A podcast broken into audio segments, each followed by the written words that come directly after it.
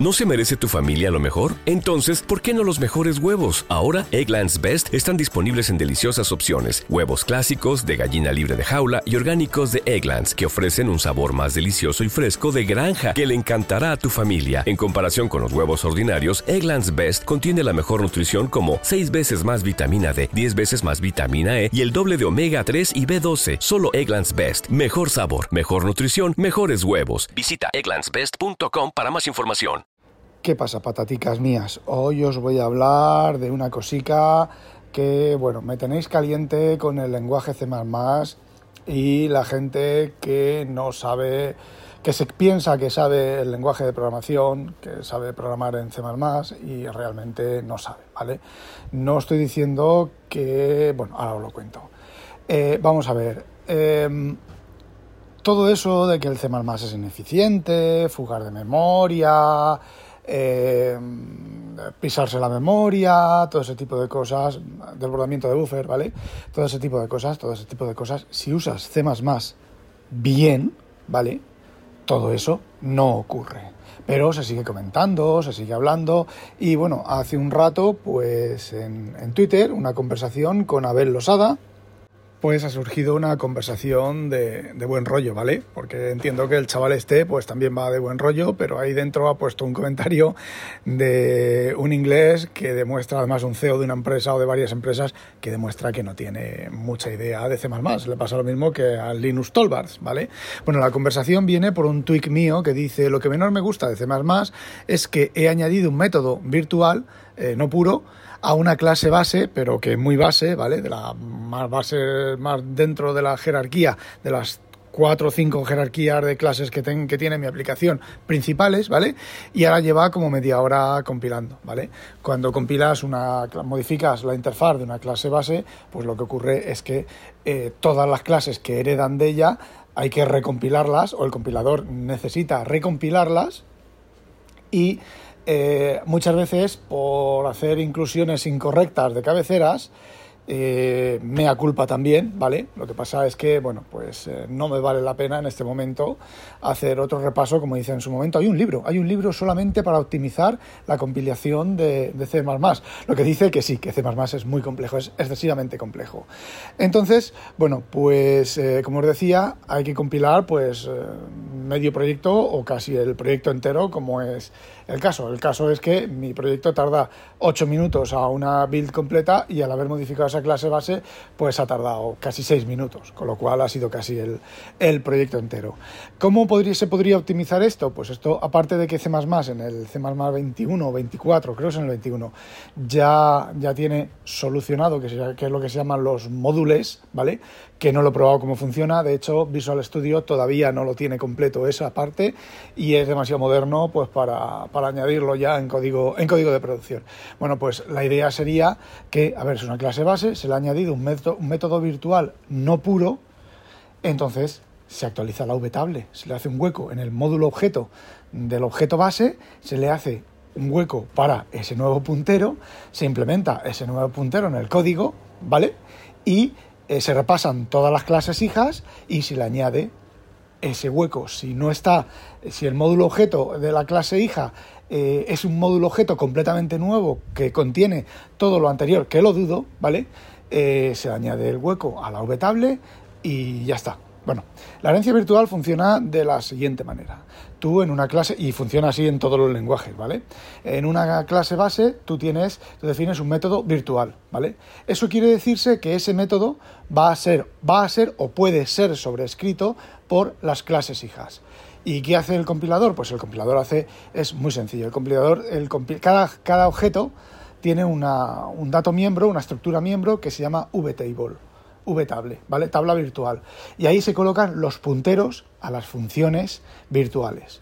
Entonces, si tú heredas de una clase hija, o sea, de una clase, y tú heredas una nueva clase y no sobrescribes el método virtual, el compilador en esa VTable de esa clase hija te coloca el puntero de la clase base.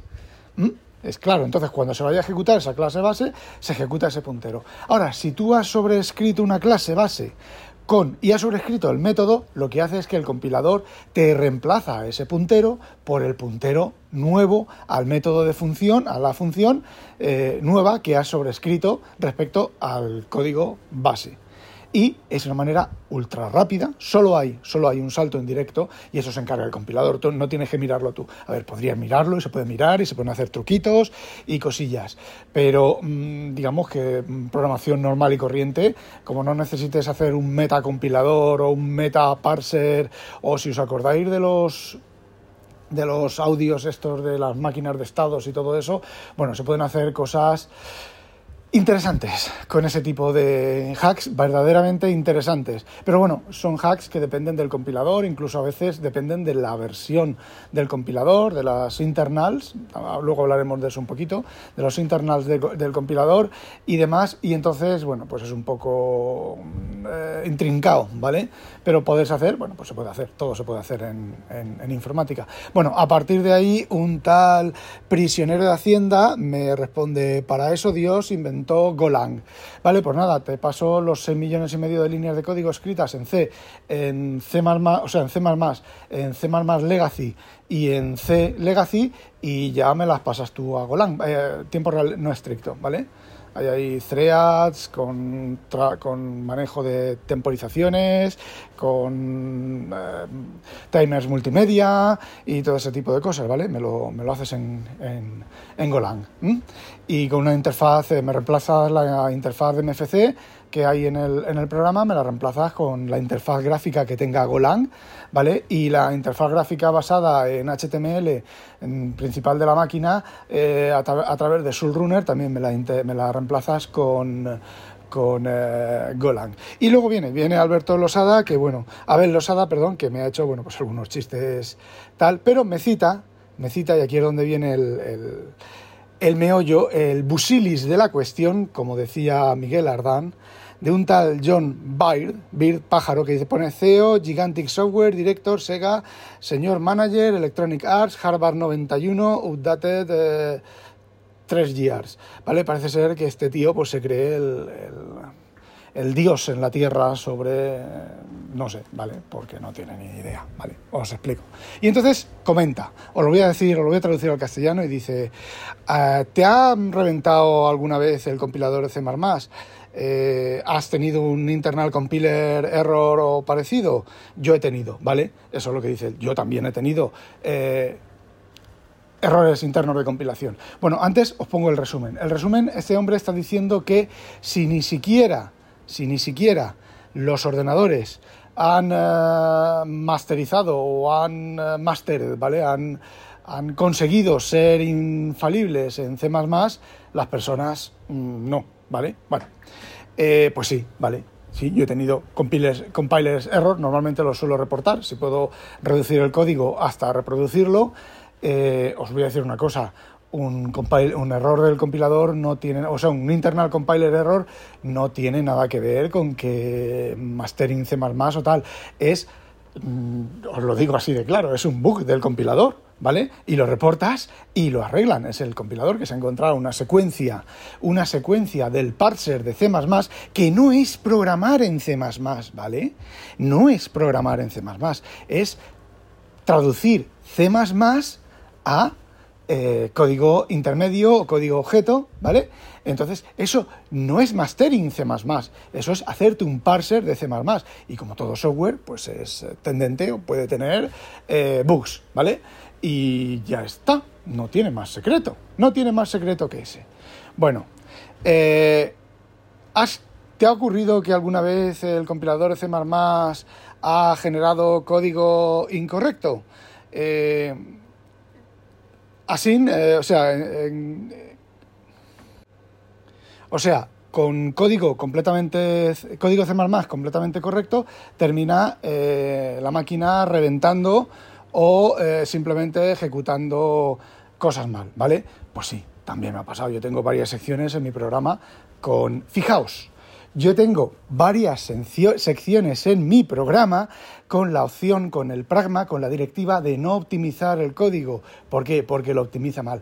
De nuevo, de nuevo, de nuevo, volvemos al tema de que no es C++, es el optimizador del, compilador que se ha pasado de listo, que normalmente ahora los optimizadores no están en el compilador, están en el linker, ¿vale?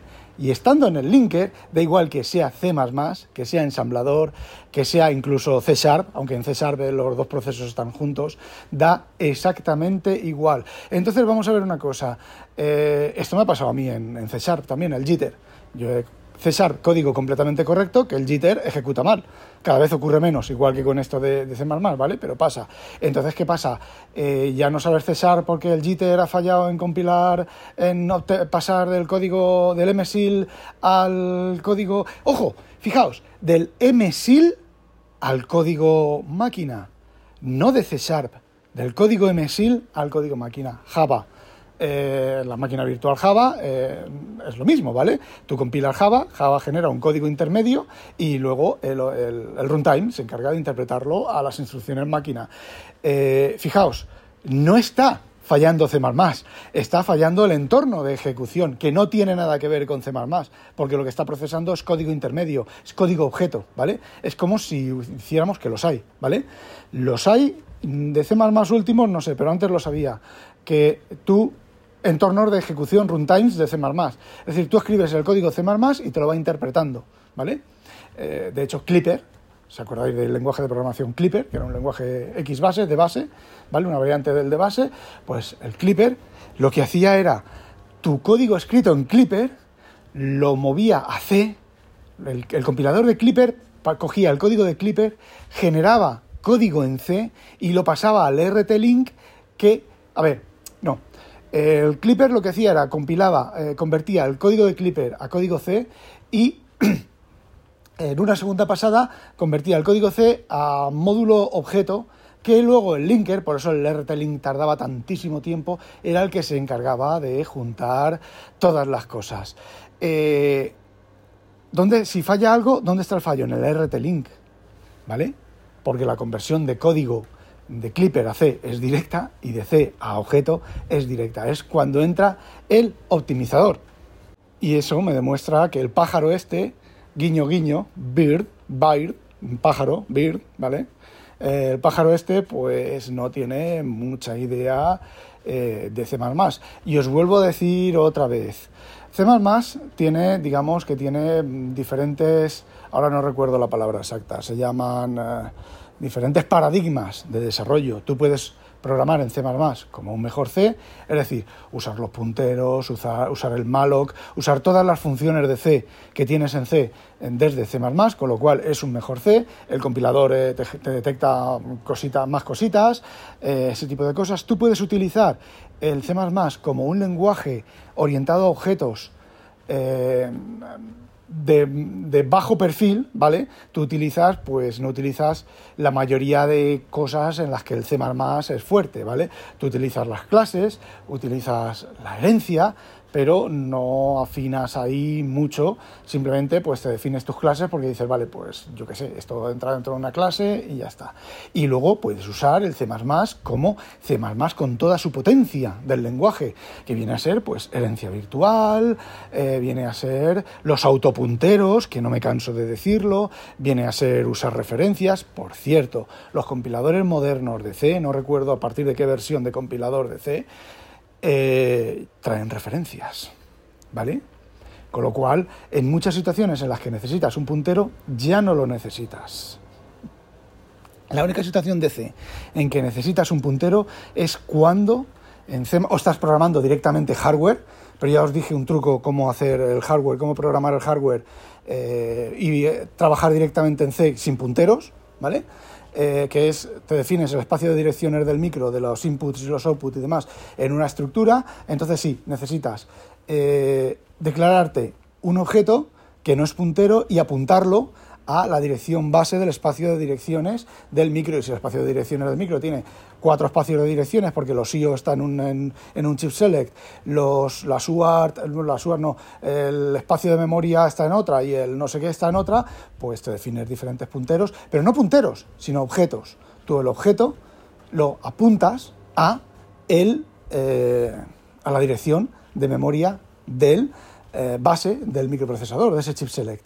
Y luego usas la estructura como si fuera una estructura sin punteros. Y luego, teniendo referencias, puedes pasar el valor, puedes pasar el valor del, del objeto por referencia y trabajar en los métodos que estás llamando por referencia. Y si no tienes referencias, lo pasas por puntero. Pero el objeto lo creas en la pila, en la función de alto nivel. Y cuando ese objeto salga de ámbito de esa función de, alto nivel, ¿vale? El objeto se libera. Incluso, imagínate que tuvieras, necesitaras una función, ¿vale? Que vas a trabajar con un puntero. Pues coges y haces. Llamas una función que es, eh, yo qué sé, trabajar con pitico de boina, ¿vale? Y dices, pitico de boina, mi pitico de boina, ¿vale? Sin puntero. Y luego haces proceso del pitico de boina, ampersand, mi pitico de boina, cierras. Y dentro de esa función trabajas con el puntero y no lo liberas. Luego, cuando retornas y sales de, la, de esa función, vuelves a la función padre y sales de la función padre, el puntero se libera de la pila ningún error, ningún tipo de fuga de memoria, ni nada de nada. Luego, resulta, luego, las funciones de manejo de cadena de C. ¿Por qué no usas las funciones de manejo de cadena de C guion bajo S? ¿Vale? Aquí los open sourcerers protestan porque eso no está en el estándar, porque no sé qué, no sé cuánto. Me peo, me cago y me meo yo en el estándar. Porque resulta que el estándar está ya en el estándar. Microsoft lo metió, fue la primera en implementarlo y lo metió ya en el estándar. Las funciones guion bajo S le pasas el tamaño de los buffers, con lo cual, si está bien hecho, no hay desbordamiento de buffer. Ya os he explicado en C, ojo, en C, no en C, sino en C, cómo trabajar sin punteros y sin desbordamiento de buffers. Ahora, otra cosa es que seas un mandangas y no tengas ni idea de lo que tienes entre manos, ¿vale? Y me dirás, no, es que Rust no tiene fuga de memoria ni desbordamiento de buffer. Pues es mentira. Solo tenéis que ir a buscar, poner en internet y decir Rust over memory eh, buffer overrun, em, eh, Rust em, memory, memory leak.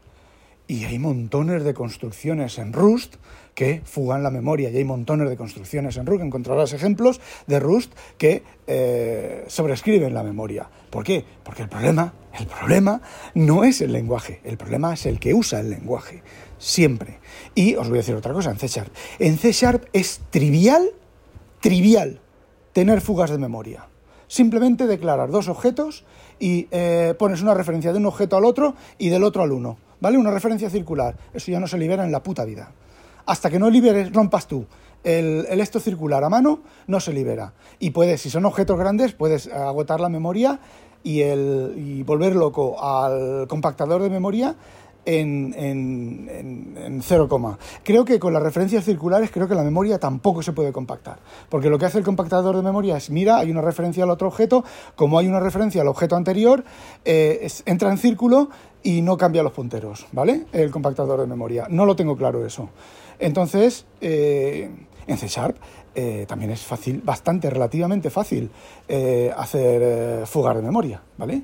Simplemente tienes que asignar un objeto nativo, un, puntero a un fichero, un puntero a un handle a un puerto serie, un puntero, no, un using, ¿vale? Si no lo haces con using, si no lo haces con using, ¿vale? Cualquier recurso nativo, fugar memoria. ¿Qué queréis que os diga? No es el lenguaje es el que usa el lenguaje. A ver, yo no tengo fugas de memoria. Yo no tengo buffer, eh, desbordamiento de buffers. Donde estoy ahora, una sola vez creo que tuve una fuga de memoria. ¿Mm? Lo primero que hice cuando vine a trabajar aquí hace ya ocho años, lo primero fue pasarle un analizador estático de código y me detectó ciento y pico fugas de memoria y ciento y pico desbordamientos de buffer. ¿Qué es lo que hice? Fácil. Reemplacé todas las funciones de cadena por el equivalente de las S, de las guion bajo S. ¿Qué es lo que ocurrió? Que había pues 200 o 300 funciones que no compilaban. ¿Por qué? Porque estaba mal. Porque estaba mal el código. Y ese código mal no lo hago yo, lo hace el programador que no tiene ni idea. Y solamente hay que seguir, ya os lo he dicho, y esto me estoy extendiendo demasiado, solamente hay que ir y hacer las... Eh, tener las cosas claras a la hora de programar. Y, de nuevo, un programador torpe en Rust puede crear fugar de memoria y puede crear desbordamientos de buffer. Y un programador torpe en C Sharp también. Y me juego lo que queráis me juego lo que queráis a que en el cacareado Java es igual y en el famoso Golang también es igual. Claro, lo que ocurre es que el programador medio, este programador que está centrado en su, en su mundo de Yuppie, se piensa que todo es web, que el Golang voy a usar para, páginas web o que todo es eh, servicios de estos en los servidores. Pero es que no todo el mundo, no todo eso son servicios en, la web y tal. Eh, hay muchas más cosas, mucho más complejas que esas, ¿vale? Y bueno, pues eso es lo que quería contaros. Ya sabéis, no olvidéis sospechosos habitualizaros. Adiós.